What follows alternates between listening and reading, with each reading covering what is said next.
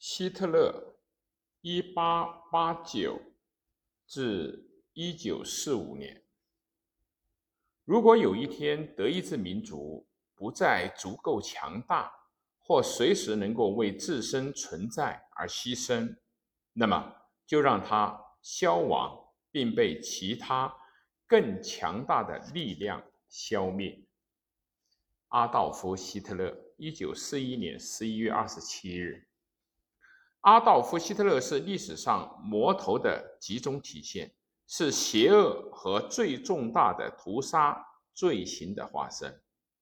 他要为一次导致逾七千万人丧生，其中六百万人死于大屠杀的世界大战而负责。没有任何其他名字像他这样臭名昭著。也没有谁能将人性堕落到这样的程度。在历史上所有的害人事件中，这个纳粹党魁犯下的罪行始终占据着独特的一席之地。希特勒生于奥地利的因河畔布劳鲁，十六岁即辍学，学无所成，当了两次申请就读过。维也纳学院均被拒绝，他非常的失望。他靠卖画在维也纳勉强生存，不断的接触到民族主义和反犹太主义的思想。一九一三年，希特勒搬到了慕尼黑。一九一四年八月，加入到德国军队，后在西方战线而战斗，成为一名下士。一九一八年十一月，德国政府同意休战。希特勒。认为这是在未被击败的德军背后捅了一刀。他反对凡尔赛条约，大为震惊。根据凡尔赛条约，德国失去了大面积的领土和大部分的武装力量。战后，希特勒加入了德国工人党，为其融合国家主义、反犹主义和反布尔什维克主义而吸引。很快，他就以能够煽动民众的演说家身份而远近闻名。一九二一年，他成为国家社会主义德国工人党，也就是纳粹党的领导人，渐渐崇尚权力崇拜、暴力清洗、草菅人命、种族优越、优生学和残酷统治。他建立了一个军军事化的冲锋队。由恩斯特·罗姆领导，受意大利的墨索里尼的启发，希特勒决心夺权，并于1923年11月在慕尼黑发动了一次针对民主的魏玛共和国的叛乱，但失败了。希特勒遭到了逮捕，并被判入狱五年，但仅服刑了几个月。在此期间，他写下了自传《我的奋斗》，书中充斥着强烈的反犹主义。反共产主义和极端的民族主义思想，他还试图改变战术，决定通过选举而获得权力，再用独裁来取代民主。经济大萧条的时候，希特勒终于等到了机会。在随后的选举中，由于经济的恶化，纳粹党的支持率上升，于1932年7月成为德国议会的第一大党。11月的选举巩固了这一地位。一九三三年一月三十日，希特勒宣誓就任总理。一九三三年二月，德国国会纵火案发生以后，希特勒采取了措施限制公民的自由，使议会通过了特别授权法，实行了独裁统治。反对派遭到了镇压，希特勒甚至镇压党内人士。一九三四年六月，长刀之夜，党卫队谋杀了罗姆和冲锋队其他的领导人。两个月以后，在赫尔曼·格林及约瑟夫·戈培尔等心腹的支持下，希特勒成为元首的国家总理，获得了绝对的军事和民事权利。纳粹开始实行经济复苏政策，降低了失业率，大胆引入了新的机制，如建立崭新的高速公路网络。很多希特勒昔日的对手都已然准备为他过往的行为开脱了。但经济奇迹很大程度上是通过大力重整军备而推动的，而这违背了凡尔赛条约。这些只是希特勒更大野心的第一阶段。他蓄意要在整个的欧洲发动一场野蛮的种族战争。一九三六年三月，希特勒开进了莱茵兰的非军事区，他密切关注着国际社会的反应，没有任何反应，这让他更加的放肆。一九三八年的三月，他吞并了奥地利；九月，占领了捷克斯洛伐克说德语的苏台德地区。一九三九年的三月，他又占领了整个捷克斯洛伐克。每一次，欧洲其他国家都几乎未作抗议。他已经实现了他的核心宣言，《凡尔赛条约》已经成为一纸空文。希特勒与苏联领导人约瑟夫·斯大林签署了苏德互不侵犯条约。双方划定了各自在东欧的势力范围。一九三九年的九月，希特勒占领波兰，英法两国对德宣战。一九四零年春天，德军转向西面，火速占领了挪威、丹麦、低地国家和法国。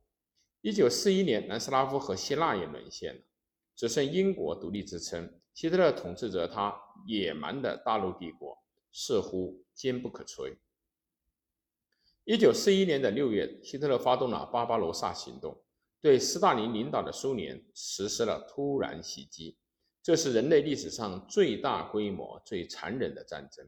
仅苏联就有六千两百、两千六百万人丧生。希特勒为就近指挥，搬到了位于波兰东部的军事指挥部，也就是狼穴，指挥了这场战役。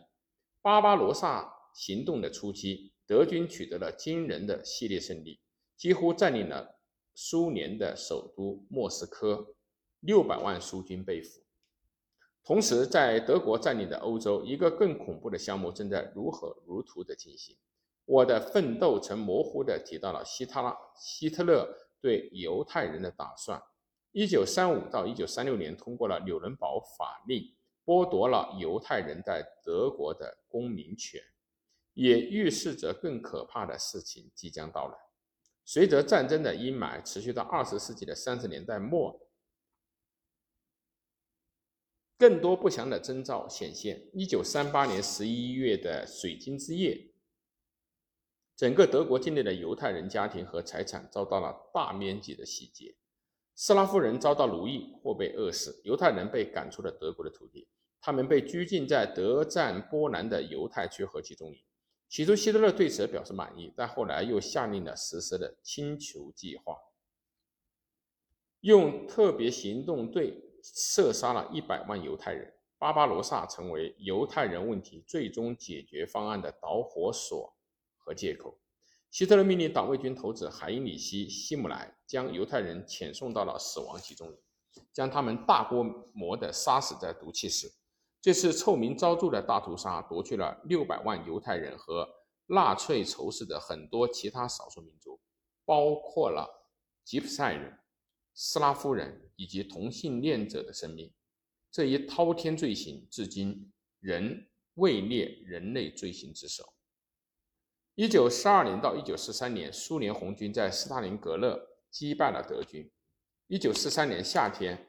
在库尔斯克取得胜利以后，苏联红军正缓慢的但不可阻挠地摧毁了希特勒的帝国，一路向柏林进发。